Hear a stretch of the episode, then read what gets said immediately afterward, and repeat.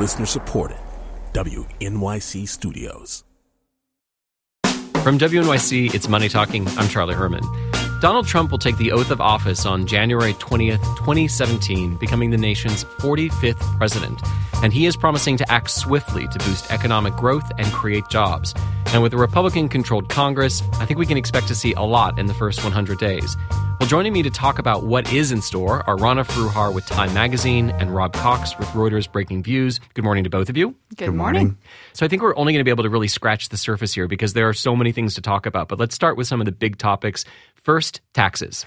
Our current tax code is so burdensome and so complex. My plan will reduce the current number of brackets from seven to three sounds like an actual nice thing to have it a little bit easier to do your taxes. How likely is this and who would benefit from it? I think tax reform is probably going to happen, but I think mainly the rich are going to benefit from Donald Trump's plan, rich corporations and rich individuals. Uh, the thing that kind of worries me is when you compare it to, say, the plan that even the House Republicans have put together, he's not talking about really closing loopholes. He's just talking about cutting rates. And that's going to end up putting us in a situation like we were in the during the Reagan administration, actually, where you've got tax cuts but no spending cuts, debt and deficit building up. It's really some sort of bizarre supply side uh, redux he's talked about reducing personal income tax rates pretty dramatically, corporate tax rates as well, and then repatriating all that money that corporations have stashed offshore. If you take the personal tax rates, it's far lower than what the House has put forward he's still got to get past the House. He's still got to get past the Senate. So I can't imagine that, that it would go as far as he's proposed, and not least because you're talking, I think, in the order of five trillion dollars of debt over 10 years that would be created as a result of that. I think a Paul Ryan, should he retain his job, is going to be in a pretty difficult position to allow that kind of sort of irresponsible or profligate sort of spending. But you're definitely going to see lower tax rates across the board, no matter what happens. Is that a good thing for consumers? Is that a good thing for people that they'll have more money in their pocket? Well, it, I mean, it, in the short term, it can be stimulative. People have more money, they spend it, that helps the economy. Longer term, it stores up bigger problems if you're not spending appropriately for your federal government and all those kinds of other problems, and if you're creating debt, of course. Yeah, absolutely. And it doesn't really get to the kind of core issues of, of what is causing slower growth. I mean, if you look at the last 20 years, there's really no good evidence, either under George Bush or under Obama, to show that tax cuts led to some kind of boost in growth of the kind that his advisors are telling him he's going to get. I mean, he's thinking that tax cuts, largely tax cuts and regulatory cuts, are going to somehow lead him to double the U.S. growth rate. That is complete magical thinking. Let's go to another topic then infrastructure. That's where he wants to spend money to create more jobs. But we have to rebuild our roads, our bridges, our tunnels, our schools, our hospitals.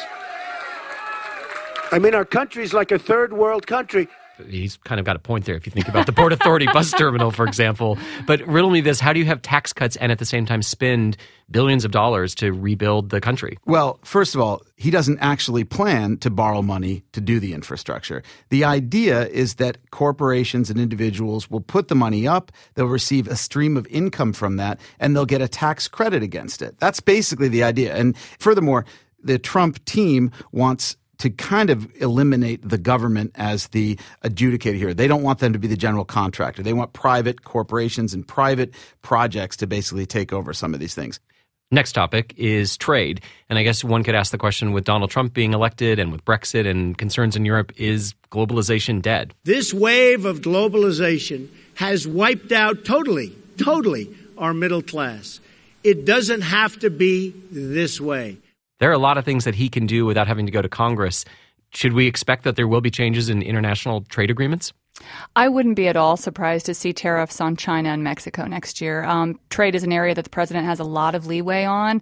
Um, this is, you know, a big part of his campaign platform. If you slap a tariff on China, and China probably will fight back, does that mean that we as consumers should expect to see higher prices for goods?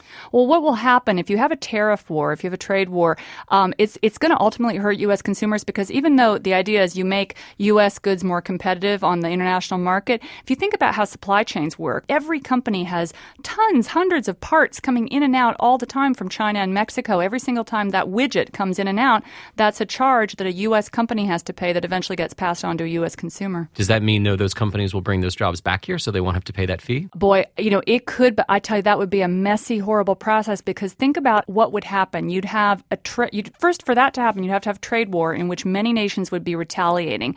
In a global system, everybody's going to suffer. The consumer is going to stop spending. There's going to be, um, I think, market chaos if something like that would happen. I just don't see it as being this easy slap tariffs on jobs come back you know the consumer benefits it just doesn't work that way no i mean it would it would create a lot of inflation first of all exactly. but but that inflation would hit those for whom consumption normal consumption is a larger percentage of their That's pocketbook right. and that actually is going to hurt the less well off more Right. than it will the well off and the consumers who will be hit the worst will probably be the people who voted for Donald Trump frankly Well, finally, let's talk about the Federal Reserve and low interest rates and close to zero and the future of Janet Yellen, the chair of the Fed. Well, it's staying at zero because she's obviously political and she's doing what Obama wants her to do.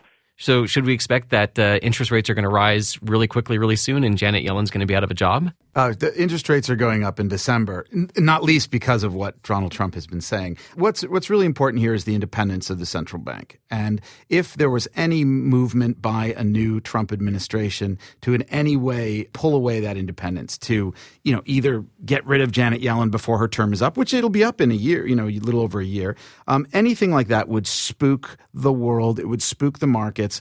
Um, that would that would ultimately be a terrible thing for him to do for his, if he really wants to get do anything, you know, serious. So, these are just some of the policies that he's been talking about, and there's so many more.